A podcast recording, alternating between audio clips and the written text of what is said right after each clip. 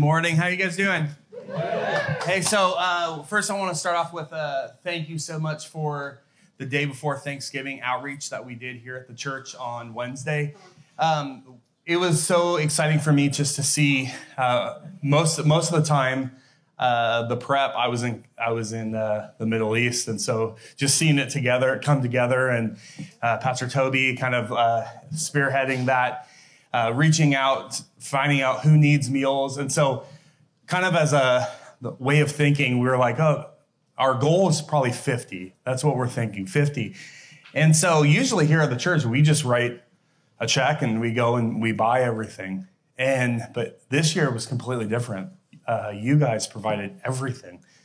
Uh, we didn't ask, we didn't like call numbers and say we need things. We got 42 people, I believe, signed up for meals the day before, and we had 50 meals prepared. And at the end of the day, 49 meals were gone. Um, so we had exactly what we needed. And actually, the next morning, one person came and took the 50th meal. So we still have, I think, 12 turkeys in our freezer. So if you know anybody that needs a turkey for uh, the next couple weeks, and we have some, a little bit of food, uh, not the day before Thanksgiving food, but we had a couple donations come. If you need anybody uh, or know of anybody that needs um, some food right now in this season, please talk with any one of us uh, pastors and we'll be able to get you uh, that. But how cool is that? That God knew exactly um, who needed and provided exactly what we. I think the church we provided a gift card for people to get a little bit more at Fred Meyer, and we bought the boxes, and that's it. All the rest of the stuff was uh, exactly what we needed and what was donated by you. So on Wednesday morning, we had people showing up at nine o'clock, and we put together uh, these boxes, and and people came, and we delivered all the way from Lincoln City all the way down to Waldport and over to Toledo and and Siletz, and um, I got just texts after I, I, I actually that morning or the the night before I texted every single person said they're on their way or please come in, and almost every single person texted me back what a blessing this is. You don't know how perfect this is. We weren't going to be able to provide a meal for my family this year, but because of and and more. So thank you guys for that. And so, as I mentioned last week, uh, one of the things that we I like to do is I get to come up here and just brag on our missionaries and and talk about what the Lord is doing both here locally and around the world. And as you guys know, I just got back from Lebanon. I got to share that last week. And one of the cool things is we have our missionaries from Cambodia here this morning. And uh, Ben and Kathleen are here. And Kathleen, as, as most of you guys know, is from the large city of Blodgett. And uh, um, what's cool is uh, I've, I've uh, Skype or FaceTime them, I think, once. That's it. And uh, um, think uh, you just had the baby, right? And so like she's laying there with this newborn baby and, and we're talking. And then this morning was the first time they actually met Luke. And I got to sit down with Ben on, on uh, Friday and uh, kind of get to know him a little bit more. But that's what we like to partner with people that are on the ground that are actually their hearts are for um, the lost and the hurting, and that's exactly what they're they're doing. So we're going to invite them up and have their, they're going to share a little bit of what they're doing. So uh, yeah, give it up for Ben and Kathleen.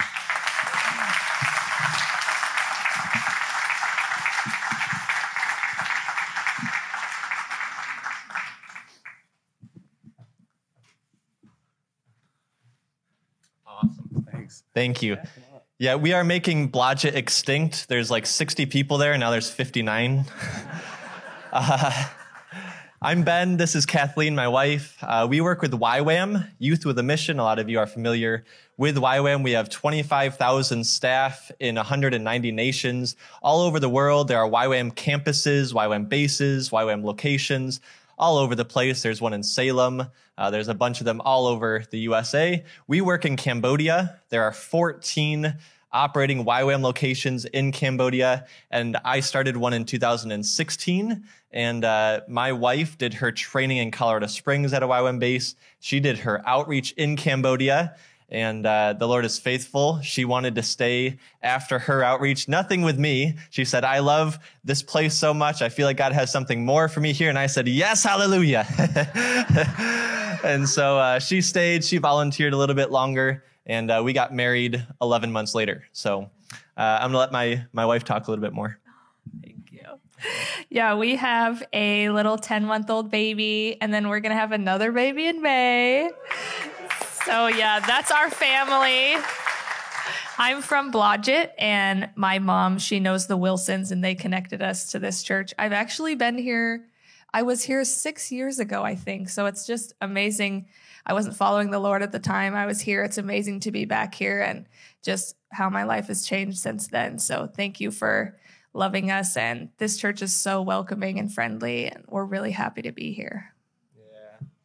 Yeah, amen. And so missional. I mean, we love hearing. I, I, got to talk to Pastor Adam and just hear about how generous you guys are, how much you love missions, you love the nations. We heard you guys were praying and fasting and praying for missions, and I was blown away by that. So just so proud to be a part of what you're doing. And uh, the word in my heart was privilege. I think it was set up here already. Pastor Luke said it. And uh, it's just a privilege to work in Cambodia. We are working in a, a location where the Khmer Rouge, settled. If you're familiar with the genocide that happened in Cambodia in the 60s and 70s, the Khmer Rouge genocide, 25% of the population was killed, 90% of the Christians, and these Khmer Rouge soldiers settled in the location where we are. And so 75% of the men over 60 years old are ex Khmer Rouge soldiers or involved somehow uh, with the genocide. And so, place where we live, it's dark, it's very sad, it's gloomy, it's very undeveloped. And uh, when I first heard about it in 2012, I was interested because initially they said, hey, let's go and pray. They put out a map of Cambodia and they said, let's pray for the most unreached parts of Cambodia. And so my eyes went to the location of Pailin, where we work. And I said, what's happening in Pailin? They said, nothing. You don't want to go there. And so I'm like hearing this from another missionary guy, and I'm like, what's going on? So uh, investigated more, did some research trips, and it is less than 1% Christian, like not even a half a percent Christian. There are 300 Christians in this province of 90,000 people. And so we said that's that's something that Lord wants to redeem the whole story of the Khmer Rouge. It's so sad, and the Lord just wants to bring His light and shine His glory on it. And so we moved there in 2016. And uh, our staff team, we've grown up to 20 people. We do a bunch of different things. We have a youth development center. We have about 200 youth who study English Monday to Friday. It's the biggest private school in our province. We're the only internationals. And so when we arrived in our province, they're like, wow, what are, what's up with these Westerners? What are they doing here? They're teaching English? Whoa, okay. So uh, immediately we became the largest private school. Uh, we do church planning. We started a church way off in the middle of nowhere, no electricity, no water and uh, it's it's been a ride. The Lord's hand has been upon our ministry, and so just this year we bought a long-term property. And so we own this property. We are busting out of our current rental place. We had 46 people sleeping in the hallways and all over the place. And we said, hey, the Lord's increasing us. Let's let's buy a property. And so we own it. We're going to be doing construction this next year. That's what uh, we'll be focusing on this next year, and also discipleship training. And so we led seven youth to the Lord uh, this past year, and we discipled them in our training school. And then they just finished their outreach, and they're going to join staff with us. And so we're doing secondary training, trying to build them up. So uh, again, just this word privilege. We are so privileged to be there. Some people are like, oh, Cambodia, like, isn't it tough? Like, yeah, it's tough. It's tough here too, though. It's, it's different. But the privilege of working in a place that is so dark where the light is shining and the Lord's working is such a privilege. We literally live on the frontier of where the gospel has not yet been. We are pushing the gospel further than it's ever been before. And so that for us is a privilege. We love to do it.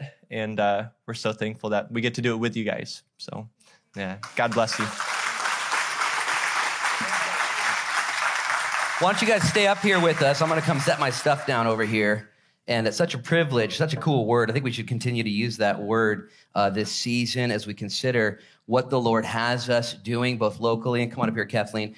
And I want you guys to uh, just memorize these faces and pray for them and the things that they just shared with us. 10 month old baby, another one on the way. No big deal. No big deal. And uh, be praying for them. And as Ben was describing Cambodia about the one of the most least gospelized nations in the world and the places, kind of remind me of Blodgett a little bit. So it's not a big deal. Not a big deal. And, um, and and just take some notes y- young people take some notes also. Ben hosted a mission trip in cambodia and got a wife out of the deal okay? No big deal no big deal. And and kathleen went on a mission trip and found a husband so it's just so glorious man.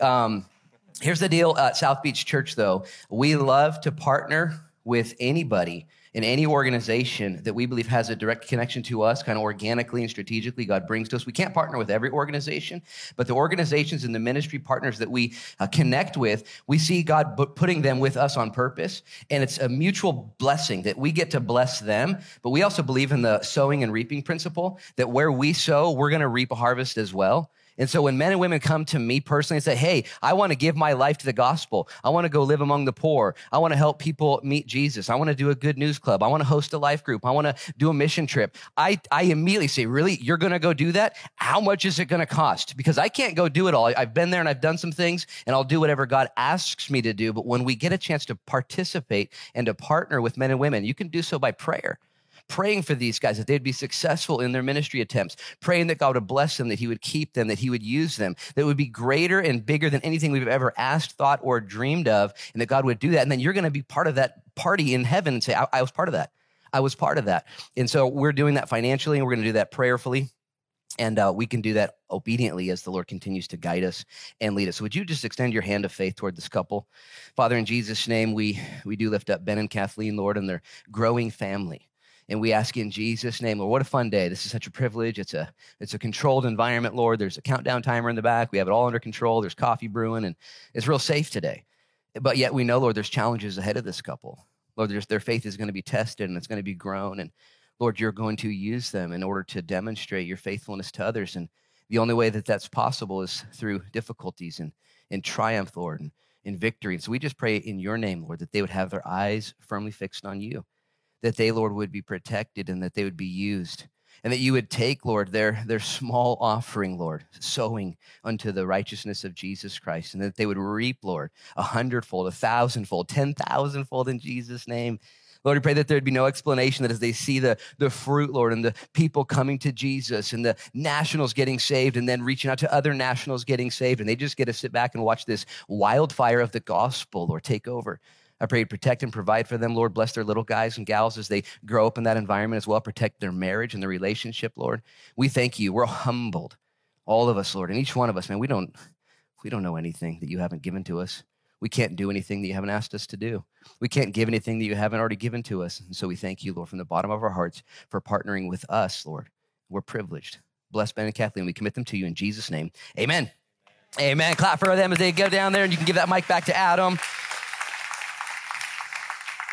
How many of you guys anticipate a trip to Cambodia coming up soon? Anybody anticipate a trip to Cambodia? I'll go. If you guys don't want to go, I'll go. But uh, it's going to be awesome. Hey, a few more announcements as I get organized up here. It is the Christmas season, and we love putting as much attention on Jesus Christ during this time of year as possible. There's all kinds of COVID complications. In the years past, we've done flash mobs at Fred Meyer's, and we've gathered hundreds and hundreds and hundreds of people. The cop showed up one time. It was awesome. No one got arrested. And we've gone and done Christmas caroling in old folks' homes. We've done as much as we can. So we're going to continue uh, to do those things as we're feeling confident to do so. A couple things though. I just got a text from the mayor of Siletz about 20 minutes ago, and he asked me if we would come out uh, to the Siletz uh, City Hall on December 8th. I don't know what day that is, uh, but at their Christmas tree lighting. It's a Wednesday. And so we're going to go out there and we're going to light their Christmas tree and dedicate the town in that time to the Lord. So we do that uh, annually. So that's happening December 8th at 6 p.m. Siletz City Hall. And also for families, okay, pay attention. This is for families with little guys and gals this is an Advent book. It's called Waiting for Jesus, the Family Tree of Jesus and the Hope of Christmas. And it's just kind of daily readings, and it begins today. Today's the Advent season. So if you have a little family at home and you're wanting to guide them closer to Jesus, there are these books up on my left and up on my right. There's like 30 or 40, maybe 75 copies. I think we bought 150 of them for you to give to you. We're going to put the rest of them out at the second service, so don't be all Scroogey and take these all. But uh, these are up here for you to grab uh, so you can continue to celebrate Jesus and make him the centerpiece of the holiday season. Also, additionally, next Saturday, that's coming up on December, hmm, hmm, whatever, it's coming up at, what is it, December 4th? December 4th, next Saturday, we are hosting a premiere in theaters only presentation of Christmas with the Chosen here at South Beach Church at 2 p.m. So, the way it's going to happen is you're going to roll in at 2 p.m. We're going to have popcorn, we're going to have candy, we're going to have soda, we're going to have water for you guys that don't like any of that stuff. And you can come in with your family and post up, and we're going to celebrate Jesus with the Chosen. It's a series that's on uh, the internet and on TV these days. And it's also going to be rebroadcast that following Sunday at 6 p.m. here at South Beach Church. So, two showings to go go to Saturday at 2 if you want to go in the daytime, or Sunday night at 6 p.m. And just to get you fired up, we're going to show a one minute preview right now. Do you know where Luke is? I didn't tell him everything. Go tell it on the mountain. Joseph, I can't keep looking. He's coming. Over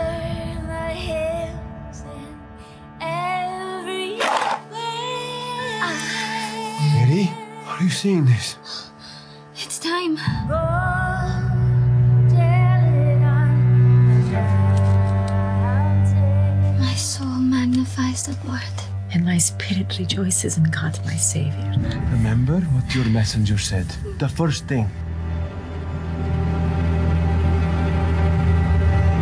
Don't be afraid. That Jesus Christ is People must know. Do you know where Luke is? Gets me right in the feels every time. Jesus Christ, Savior of the world.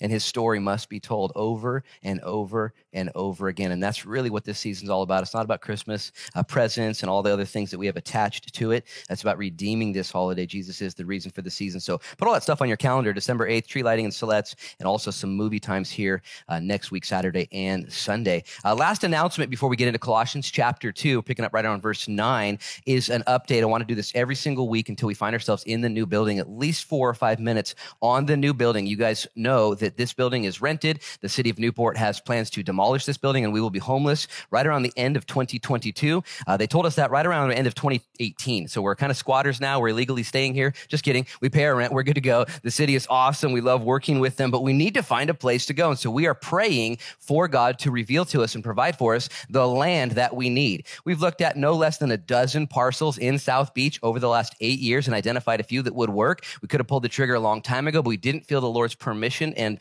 uh, timing to do so. So the number one prayer request from us to you and with us to God is that He would give us the land that He wants. Lord, just give us the land. That's kind of the prayer. Give us the land. Give us the land. Lord, give us the land. Now, I believe it's going to happen. I believe it's going to happen real soon. And I actually know the land that God's going to give to us. I'm walking by faith and it's going to happen, but we need to just pray to that end. Last week, I told you that we went and picked up our school bus because we're not just opening up a new church, we're opening up a new school as well. And that is a big undertaking. And as I've been talking with some of the people that are helping me with these processes and challenges, one of the things I've come to realize is that Satan, okay, he, he'll let a few churches come and go.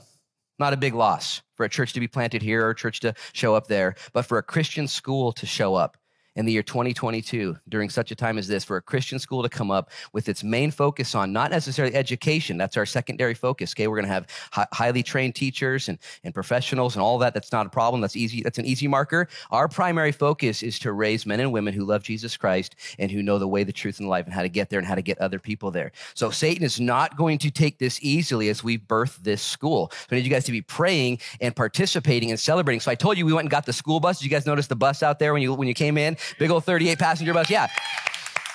That bus was donated to us by way of faith. Somebody said, Hey, if you're going to have a school, you're going to have to have a bus. I said, It sounds a little out of order, but uh, we'll take the bus before the school, you know? And so by faith, we bought that and uh, it's there now. And I want you guys to be praying for us. And when I say us, not for me, for us, because this is going to take all of us to do this.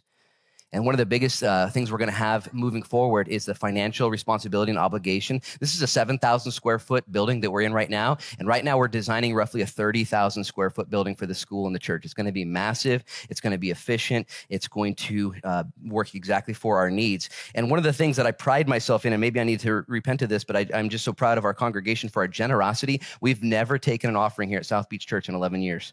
Never once have we passed the hats. Never once have we done any of that stuff. Instead, what God has done is He has put it upon your hearts to be faithful givers and stewards of the finances that God's given to you. And because by God's grace, we have enough money at the end of every month. We've never had to ask for more money. We've never had to have a giving campaign, never ever, which kind of blew my mind this morning. I was considering. We have eight staff members here at South Beach Church, which sounds like a lot. That's big overhead. Yet somehow, by God's providence, we have enough money to pay our bills every single month, as well as to fund the ministries and the missions and the benevolence and all of the things that God puts us towards. Here's my challenge to you, though statistically, churches globally, 10%, upwards of 25% at the high end of the churches that assemble are the ones who give the money. 10 to 25%. In other words, when a church gathers, let's say there's 100 people at that church, 25 of the people that gather at that church service, they're the ones who are the tithers, the givers, the funders, and the supporters. 75% statistically are just consuming rather than contributing. They haven't received that instruction. They haven't read that part of the scriptures. They haven't responded that way to Jesus. I don't know what the statistics are here at South Beach Church. We don't count our numbers. We don't know who, we don't, we just don't, maybe we should. We don't know what's going on here. So I think you guys are more generous than that average, but I don't know. Only you know. And here's what I'm asking you guys to do. There are certain people within our church or watching online that would consider yourself as annual givers. That's at the end of your giving. Maybe you have a big business or you have some platforms that you have money and you need to give a tax donation at the end of the year in order to offset your taxes that you're going to pay. We're a 501c3. We qualify for that. So if that's you, if you're an annual giver here at South Beach Church, I appreciate you. Thank you for that. We have lots of those men and women who say, here's my annual check. There are also people here at South Beach Church that we call ourselves wage givers.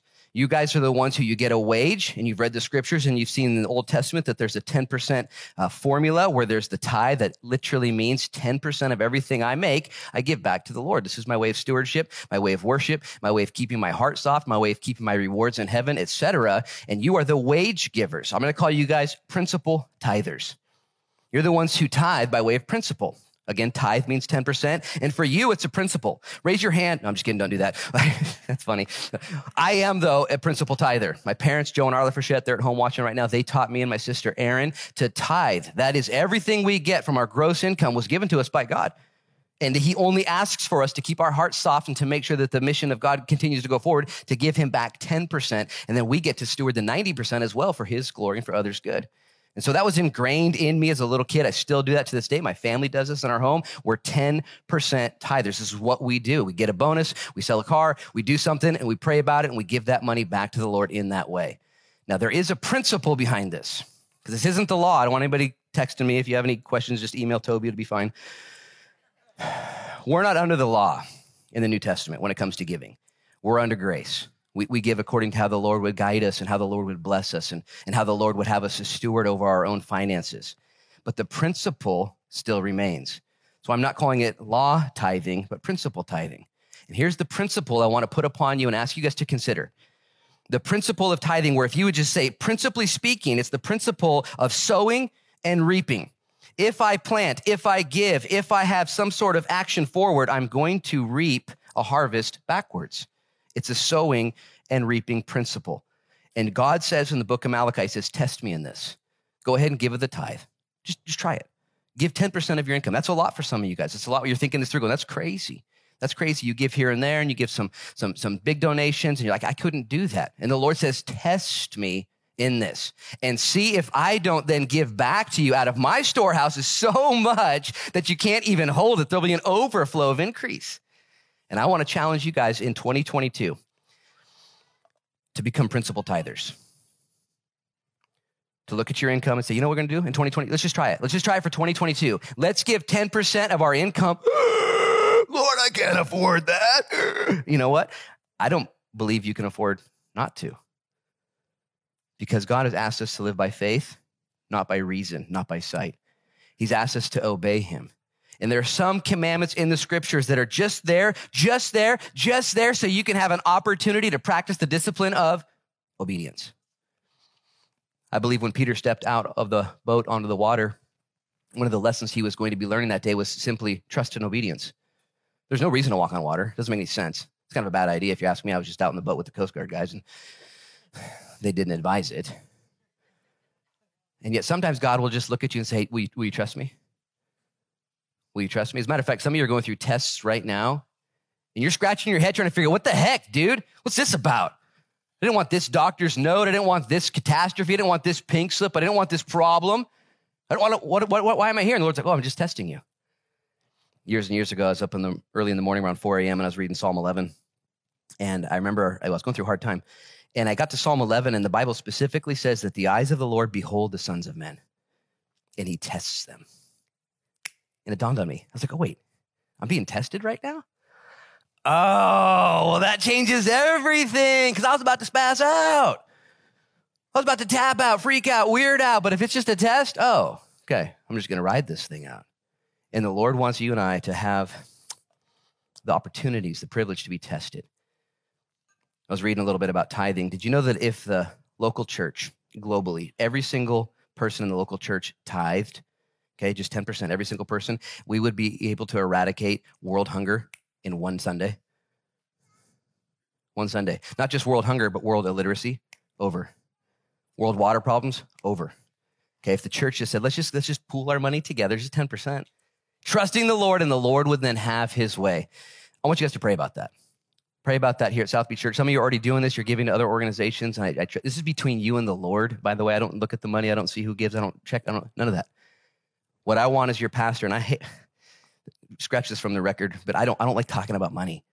I just don't. Pray for your pastor because there's going to be a lot of this going forward as we look at this multi million dollar project. But I trust that the Lord is even going to grow me as your pastor and your friend as we continue to trust the Lord in this. Would you just bow your heads and, and pray with me as we ask God to bless the building, to give us his guidance, his wisdom, his instruction? Father, in Jesus' name, we do that. And I believe I'm going to be held accountable for every person I counsel, every person I teach, every person I lead as a pastor, as a minister of the gospel. Lord, and I ask for your wisdom to teach well, to lead well.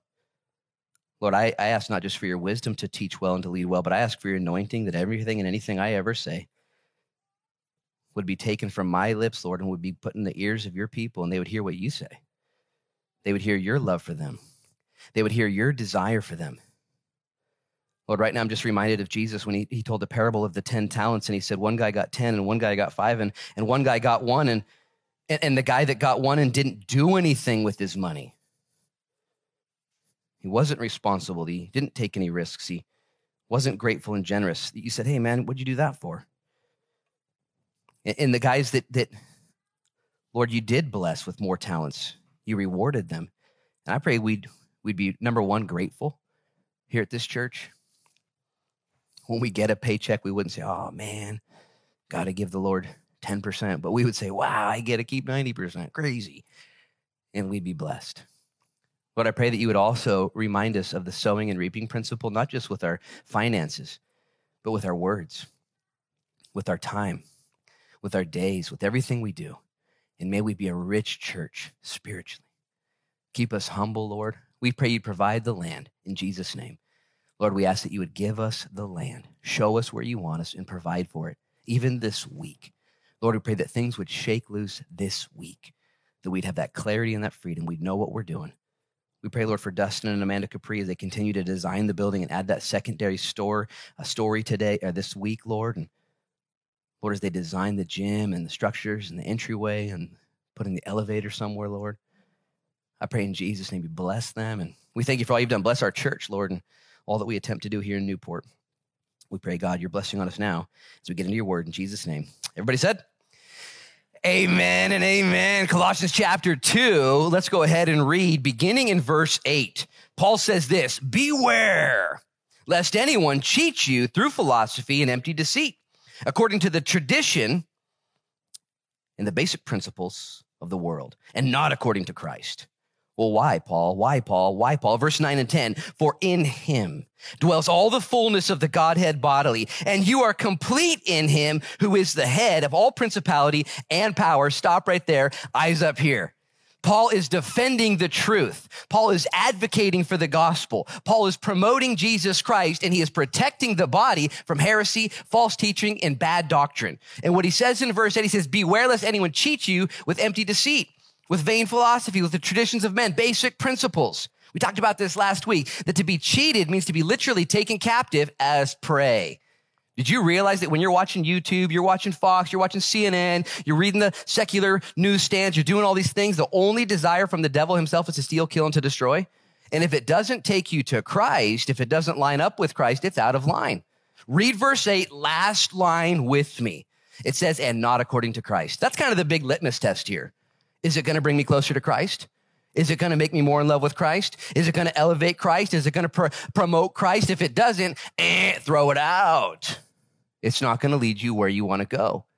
Now, most of us understand this. Most of us believe this. It's the at 9 a.m. service. I'm concerned about the 11 a.m. service. Pray for them. But most of you guys already get this. You're Christians. You already love Jesus. And It's funnier than thanks Tim for laughing. You guys, you know, you're here. But not everyone believes this. Some of you guys are here watching online and you're not so sure why Paul would be so crazy about Jesus or why this guy on stage has a big old beard and a small body and he's all about Jesus or why the sign says Jesus. I need you to look at verse 9 and 10. This is crazy. This is the craziest thing that a good rabbi would ever say. A rabbi is a Jewish leader and a Jewish teacher. And Paul was the best of them all. And listen to what he says. Verse 9 For in him dwells all the fullness of the, bo- of the Godhead bodily. And in him, verse 10, you are complete. Okay, these type of words back then will get you killed. You guys know this, right? And Paul would indeed get killed for saying this. He would be arrested and tried, and many times over they would say, Paul, here's your secondary chance. Go ahead and change your testimony. What's going on? What do you believe? What should we believe? And he'd say, To live is Christ and to die is gain. Your wishes be done. Now, I want us to get excited about that. And here's the only reason why you're not going to get excited about that because you've been cheated and taken captive by the foolish philosophies of this world. You're not on board anymore. Now, I'm going to do my best to offend everyone this morning. I believe in equality, just equal offense to everybody. In the next portion of scripture, and I don't know if we're going to get there or not, we'll see. Probably not. I'm going to try, but not going to happen. Paul's going to give us four things that will lead us astray from the centrality of Jesus Christ. Four things that creep into the church Four things that you're going to deal with the rest of your life. They're going to be what I'm going to call distractions. Even, listen, please, one degree distractions. One degree is not very much. I'm going to point straight forward and I'm going to adjust one degree. Did you notice that? Just one degree. You probably didn't notice. I'm going to do it again. Okay, one degree. Did you see that? You guys don't even see that. If I take one degree and I go, if I go 100 yards straight, one degree off, I'll be after 100 yards, five feet off my mark. Okay, 200 yards, 10 feet off, 500 yards, 25 feet off. If I go to the island of Hawaii, just straight right there, one degree off, I'll be 42 miles away from the big island in the ocean, all by myself on a vacation for a very short time. One degree off in your Christianity, okay, will take you far off your path in the rest of your journey. And the first degree that he gives to us to be aware of, we're just going to call it intellectualism. He says in verse 8, I want to read it so you guys can write this stuff down. There's notes in the back of your chairs. Write this stuff down. He said, because one of you guys are doing this. He says, Beware lest anyone cheat you through philosophy, empty deceit, and the tradition of men according to basic principles and not according to Christ. We see this in academia kids who are homeschooled or Christian schooled or raised in young life camp and they go off to university or community college and they get around all these professors and teachers that have them read books and tell them that what they've been taught as a young person, I can't believe you're still a Christian and that's so archaic and you probably don't believe in uh, evolution or dinosaurs either or what all these stories and you find yourself with this desire to be educated and to follow after these men and women who have more degrees after their name than Fahrenheit and have been, been, been educated beyond their intelligence and find out that they're leading you not towards towards Christ, but away from Christ. Intellectualism. Now, is it a sin to be smart? Come on, South Beach. No, it's not a sin to be smart. I uh, don't know. You know, no, it's not a sin to be smart. It's okay. I love I love Newport. We're uh, I tell people that Newport's a little different because we are, are, lacking a Western influence. We only have East, South, and North. We don't have that Western influence. We're three directional, a little bit limited in some ways. So you guys can use that later. And uh, anyways, it's not a sin to be smart. As a matter of fact, the smartest person that ever lived outside of Jesus Christ was the Apostle Paul himself. The wisest man that ever lived was uh, Solomon. And God gives wisdom and he gives intelligence. And yet, that wisdom and intelligence should not lead you away from Christ, but to him.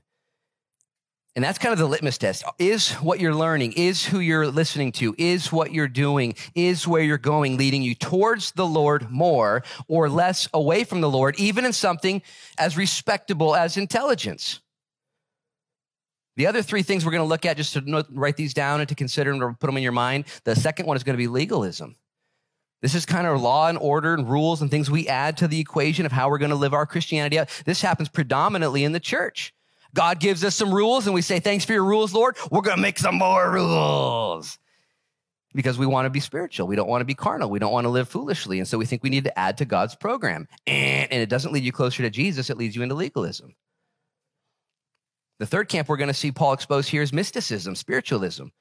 where people are going after angels and people are going after experiences and people are going after soaking sessions and people are going after these other things. And you think you're actually getting closer to Jesus, but you're not. You're actually one degree off. It's crazy. And your pride puffs up. We're going to see that in the latter part of Colossians. And then finally, he addresses this idea that was predominant in those days of asceticism. Asceticism is doing away from the things of this world. I'm not going to have a nice car, not going to have nice clothes, not going to eat nice food. I'm not going to do these things. I'm not going to live in a comfortable environment because I think that the more I suffer, the closer I am to Jesus. Do you know how, you get closer to Jesus? Through Jesus. That's it.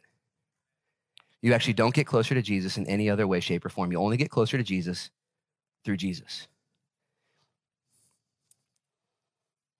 You can make rules to keep yourself safe. That's not going to get you closer to Jesus. You can go after spiritual experiences and quests, but you better make sure that they line up with Jesus. Why? Well, look what he says in verse 9. He says, For in him dwells all the fullness of the Godhead bodily. Guys, when you see Jesus, you see God. I'll bet you 80%, I hope at least of the congregation gathered here this morning believe this fact I'm about to say. Jesus is God. Okay? Hope you believe that. Jesus is God. Not everyone does, though. It's a trip to me. It's like, what do you think he is? Well, I think he's real cool. He's like, oh, okay, cool. I think he's a good teacher. You know, I think he's a, a leader. Let me give you three proof texts. Okay, Jesus is God. Just write that down. Jesus is God. And this is why we want to be so centric on Jesus because when we get Jesus, as he says in verse 10, we are complete in him. Jesus, Jesus, Jesus. Jesus is real. Jesus changes everything. Jesus saves. It's all about Jesus. The proof text number one is in Genesis 1 and 2. Genesis 1 and 2, the Bible says that when God was creating everything, the pronouns, the personal pronouns are this let us make man in our image. Okay, it's not God making man in his image, it's God and the Son and the Spirit. Jesus was there at the very beginning. If you want to know if Jesus is God, read John chapter 1. John says this in his gospel in John 1. He says, Of the things that were made, nothing was made that was not made without him. Speaking about Jesus Christ. Okay, if you're gonna make every single thing, guess what? You're God. Okay, you're you're God. You're not a created being. And Mormons and Jehovah's Witnesses and other cults and other Christian offshoots will say that Jesus was a created being, that he wasn't always eternal, and Jesus is God. And he is the image of the Godhead bodily. When you see Jesus, you see God. As a matter of fact, in John chapter 10, Jesus is being um, arrested by the Pharisees, and he escapes that particular arrest. And the Bible says they seek to stone Jesus. Jesus is about to get stoned, and I don't mean Oregon, Washington stoned. I mean stoned with rocks, okay? He's about to get stoned with rocks. He's about to get hurt and murdered. And Jesus asks him this question. Jesus says, For all the good works I've done, which good work are you stoning me for? Was it the blind guy? Was it the lame guy? Was it the dead girl? Why are you guys trying to kill me? for all the good works I've done. And they say this specifically Not for the good works you've done are we stoning you, but because you make yourself God. The Jews knew the message of Jesus, the teaching of Jesus, the miracles of Jesus, the person of Jesus, that he was indeed walking and claiming to be the Christ, the Messiah, God's Son, God in the flesh, and said we're going to kill you because that offends our tradition, that offends our intellectualism, that offends our legalism, that offends our mysticism, that offends our asceticism, that offends us.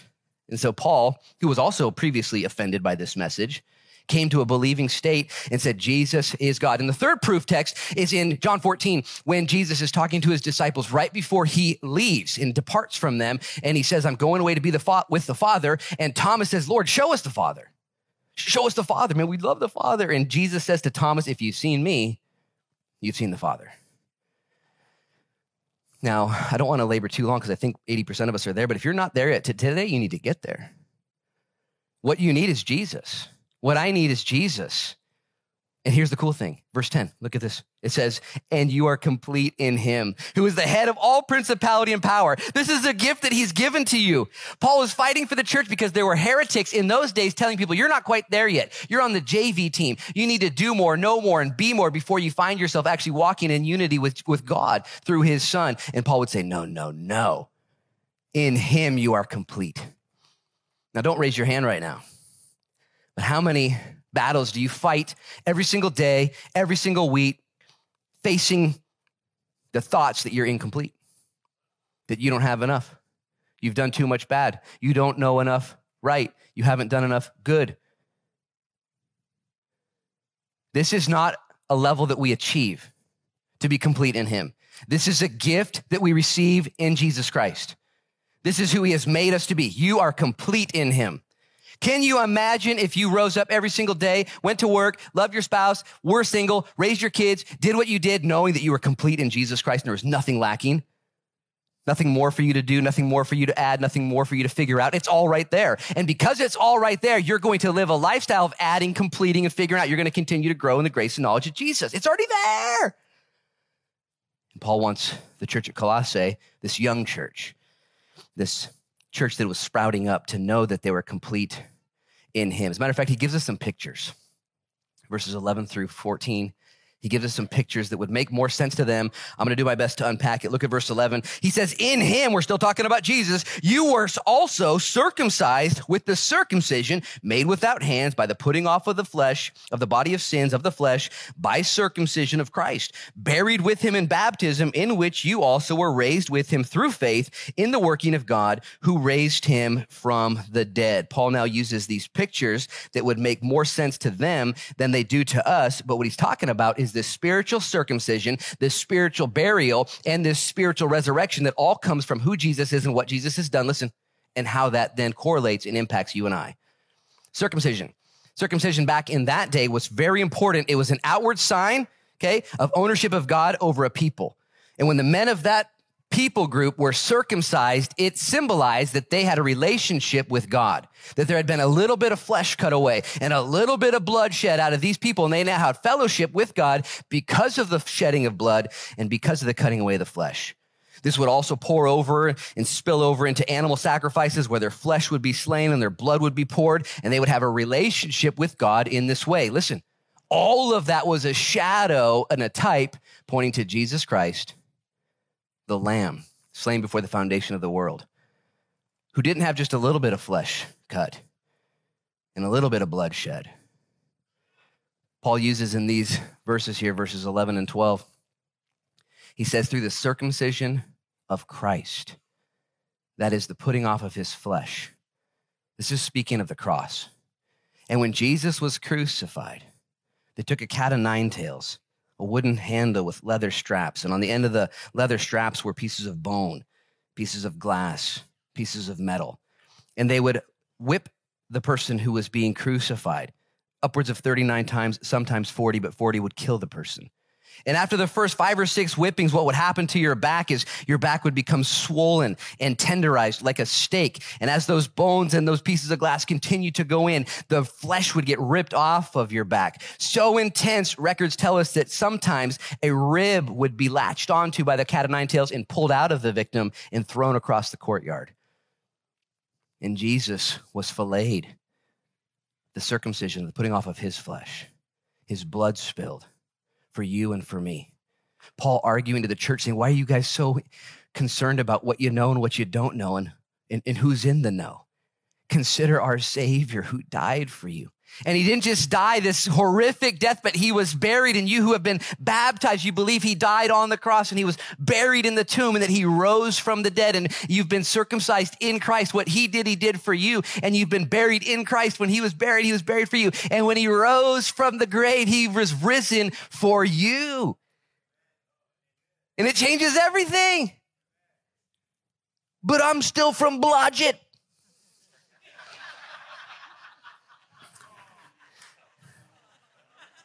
Right? And Paul is writing to the church at Colossae. He'd never been there.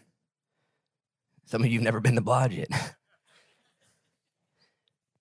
and he knows that the Lord and what he did for them through faith, the working of God, raised him from the dead.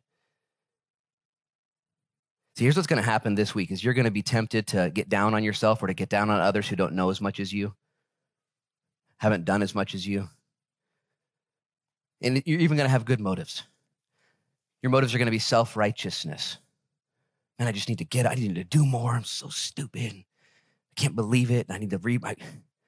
Yep, you know all your deficiencies, don't you? If you don't, your spouse does for sure. Okay, the whole list of them. And Paul is wrestling, saying, Guys, you're complete in Him. Some of you right now are actually waiting to take the next step in your spiritual journey, your faith journey, you're waiting till you, till you, till you do some things. You've created this legalistic list. Maybe it's smoking. You got to quit smoking before you step out and get baptized, or before you volunteer for something, or maybe it's this, or, or you haven't done this, or maybe you got to quit cussing, or maybe you got to read the Bible. You don't even know the Old Testament, and I can't volunteer for Sunday school. I haven't even read the Old Testament, you know, and neither have I, by the way. Just kidding. That's funny. And what the devil's going to try and get you to do is to focus, listen, one degree off in your Christian journey, completely off of the Lord, missing the mark because it's not about you. It's all about Jesus Christ. It's all about, some of you guys aren't going to struggle with your intellectualism. You're going to struggle with your sin. Look at what he says in the next verse, in verse 13. He says, And you, it gets so good. Jesus not only died, he rose from the dead, he was circumcised. That is the putting off of his flesh, the shedding of his blood. Verse 13. Why? What does this do? This is the personal application. And you, being dead in your trespasses and the uncircumcision of your flesh, he is made alive together with him, having forgiven all your trespasses. Did you know that before you met Jesus, you were dead spiritually? We're born dead spiritually. We come out of our mother's womb, impacted and affected by Adam and Eve's sin that has been passed down to our birth mom and our birth dad. And we're born spiritually separated. When you're born, you have no heart for God. You're not into God. You're not wondering about God. You're not learning about God. You are dead to Him until the Holy Spirit comes upon you and regenerates you.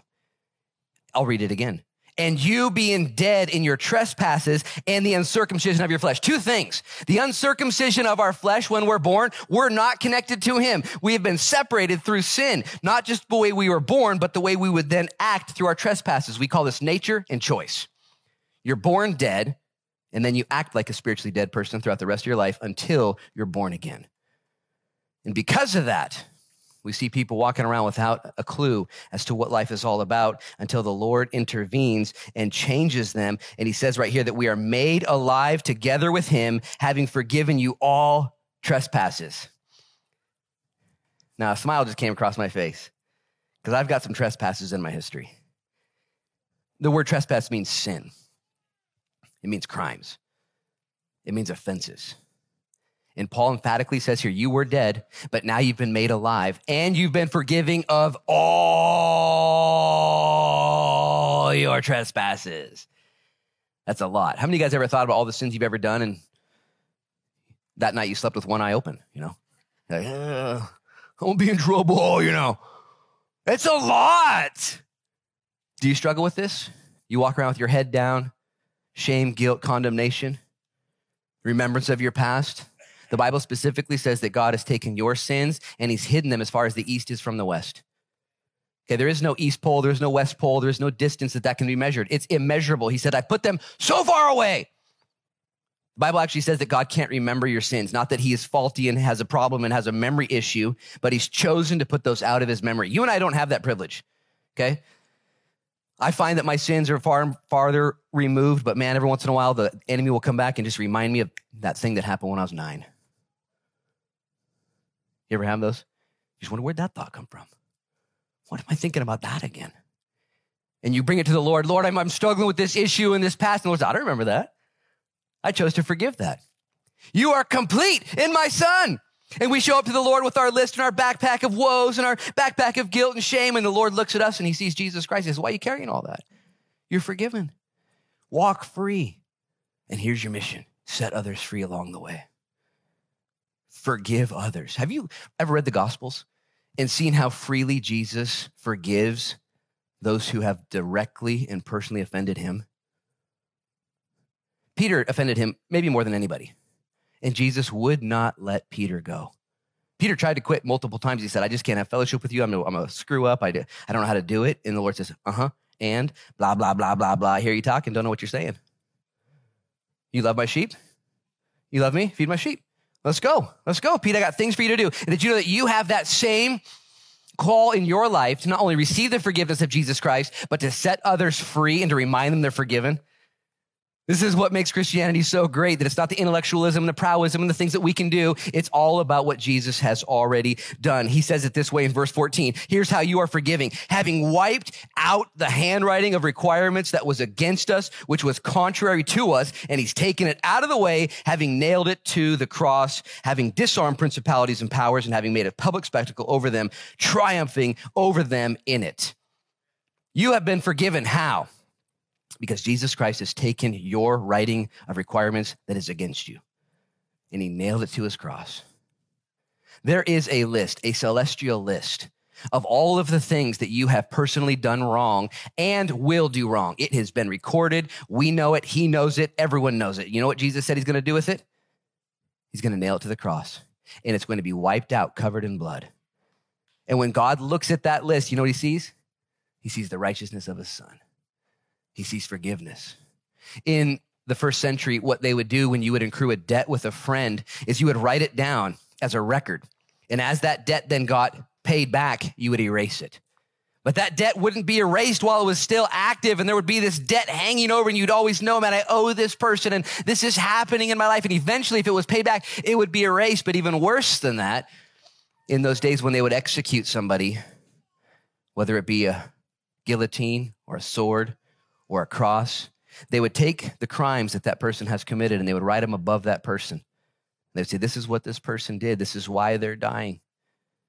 And so, too, what the enemy wants to do in your life and wants to do in my life is he wants to remind us of those things that are death worthy, those things that have caused death to others, those things that should enact the death penalty upon us. But what Paul is saying here is the guys, it's all about Jesus. It's not a matter of what you know, it's a matter of not what you don't know, it's a matter of who you know. And if you know Jesus Christ, you are complete in him. He has wiped away all of the handwriting of requirements that were against you, and he has made a listen, listen, he's made a public spectacle of the enemy of your soul, the devil himself, having triumphed over all principalities and powers. You guys, I want you to read. I guess we're not going to get to the end of chapter two. I thought I was. Not going to happen. I'm glad you guys didn't laugh because that's funny. But to verse 15 says, having disarmed principalities and powers, he made a public spectacle over them, triumphing over them in it. Guys, Paul's writing this from jail. And he's not just seeking to be poetic here. This would make sense. This would correlate and strike an image within the readers in the first century of a general coming back from war with his soldiers, with their horses, with blood on their armor, swords in their hands, and the bad guys and the enemies being trailed behind them as they have taken them captive. This would be a public display of a nation that they have won over. And they would take all of their spoil and all of their young and all of their women and all that they had, and it would be theirs. And they would have conquested in victory. And their wives and children and countrymen would cheer for them as they see their soldiers coming back victoriously. And what Paul says about our Jesus, that he has done this over the devil himself and the people that are following him that he has now taken captive into his kingdom. He has plundered. He has plundered out of the enemy's kingdom and has set those captives free. And the men and the women and the belongings and the livestock and everything that follows after Jesus Christ is now not captive, but has been set free through Jesus and his victory. This is why we, all of us in here, whether you acknowledge it or not or deny it and stifle it, all of us at one point have fantasized about being a warrior, about being a hero, about going to war and taking out the bad guy and seeing the good guys win and the people liberated and people set free and young boys and young girls dream about being the hero. And we have video games that orchestrate this and construct this false narrative of battle because it's ingrained in our souls. This is why sports are so big. This is why battles are celebrated on the screens and Braveheart and Lord of the Rings and Saving Private Ryan and all that, all that's stolen from the great cosmic battle that is happening right now and has already been won by Jesus Christ. And yet the devil, he wants to lead you astray just a little bit. I don't know what plans the devil has for me. I, I can imagine. He probably has a whole set. Some are worse than others. Some are just to get me off just a degree. Let's get Luke into intellectualism. Okay, it's probably not going to happen. I was homeschooled.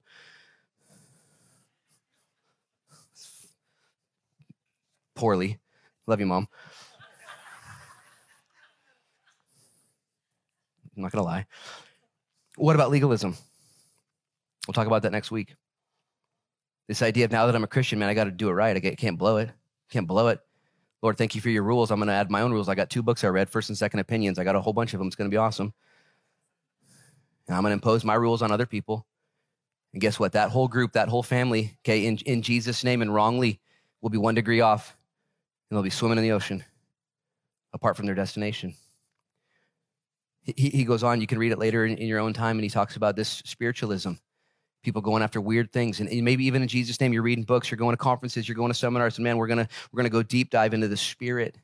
Careful careful. You're complete in jesus. Stay stay on the road. Watch out for the ditches. I don't know what it is for you. It's so simple though. In him you are complete. For you husbands for you moms for you dads for you wives, for you moms, for everyone here that's leading a family, it's so imperative that you keep it simple at your home. And just keep just Jesus, Jesus, Jesus. For you guys and gals that are leading businesses or your influencers in our community, the devil's going to try and lead us astray just by one degree. And what better time than right now, than the holiday season, to put our focus back on Jesus Christ? And it might not be this huge repentance for you. It's, it's a, it is a repentance for me, though. Lord, I'm sorry. Lord, I was getting stressed out that I didn't know enough. I was getting stressed out that I didn't have enough. I was getting stressed out. Lord, I'm, I'm complete in you. Like King David, like Peter, like Moses, like Joseph, like Esther, like little Mary. Not one of those people had anything to boast of. And God looked from heaven and said, Perfect. Perfect. That's what I need. I just need your heart. Would you bow your heads and close your eyes with me? Father, in Jesus' name, we thank you that it's that simple. And I thank you that from the Apostle Paul's cell, Lord, he was so impacted by the simplicity and the centrality of Jesus Christ that he penned this powerful letter to the church at Colossae saying, Guys, beware. Don't get all tripped up even with good intentions, even with good motives. Do not get tripped up in the false battles. Stay focused on Jesus Christ and Him crucified and Him risen from the dead. For in Him you are complete. All of your handwriting requirements that was written against you has been wiped away. And Christ has disarmed principalities, making a public spectacle of it. He is our hero. And Lord, I repent. Maybe you need to repent with me this morning, having done life your own way, having thought things that were contrary to Christ or contrary to the gospel. Maybe not in a real emphatic way, but just enough where it's just not the focus. And let me let me say it positively. If you want Jesus to be the focus, if you want him to be the plumb line, if you want him to be the center of your life, would you right now just slip up your hand a little bit, just slip it up in the air and just say, "Yeah, Lord, I want Jesus to be the center of everything I do." Lord, search my heart and see if there be any wicked way or wrong way in me and lead me in the way everlasting. Lord, my hand is up as well. I repent. I repent in Jesus' name, and I ask whether you would take the wheel. Maybe you're here watching online and you haven't given your life to Jesus as your personal Savior. Would you all put your hands down? And you would like to give your life to Jesus and ask Him to be your personal Savior, to be your King, to be your leader, and you would give your life back to Him. The Bible says that if you believe with your heart and you confess with your mouth that Jesus Christ died on the cross and rose from the dead, you will be saved. That that is the saving faith. If you believe that right now, okay, confess that to Jesus that you believe. Confess it to him right now. Say, I believe. I believe. And let Jesus take over your life and to save your soul and to lead for you everything you do from here on out. Lord, we thank you for all you've done. We trust you. We trust you. We believe time is short. Lord, believe that it's very important right now. So would you help us to major on the majors and minor on the minors? Lead us as we go. Thank you for the day that you've provided. May we live it for your glory and for others' good. Bless again, Lord, our crabbing fleet. They're out there right now. Those guys are unloading pots, hundreds and hundreds and thousands and thousands of pots. And we pray in Jesus' name, blessings, Lord, on their catch. Lord, as they pull those pots on Wednesday morning, December 1st at 8 a.m., that they'd be blessed, they'd be full, the crabs would be healthy, Lord, they'd be heavy. Lord, keep our fleet safe all uh, winter long. And we love you. Provide the land, Lord. Give us wisdom. Be glorified in all that we do. In Jesus' name we pray. And everybody said, Amen and amen. God bless you guys. You are.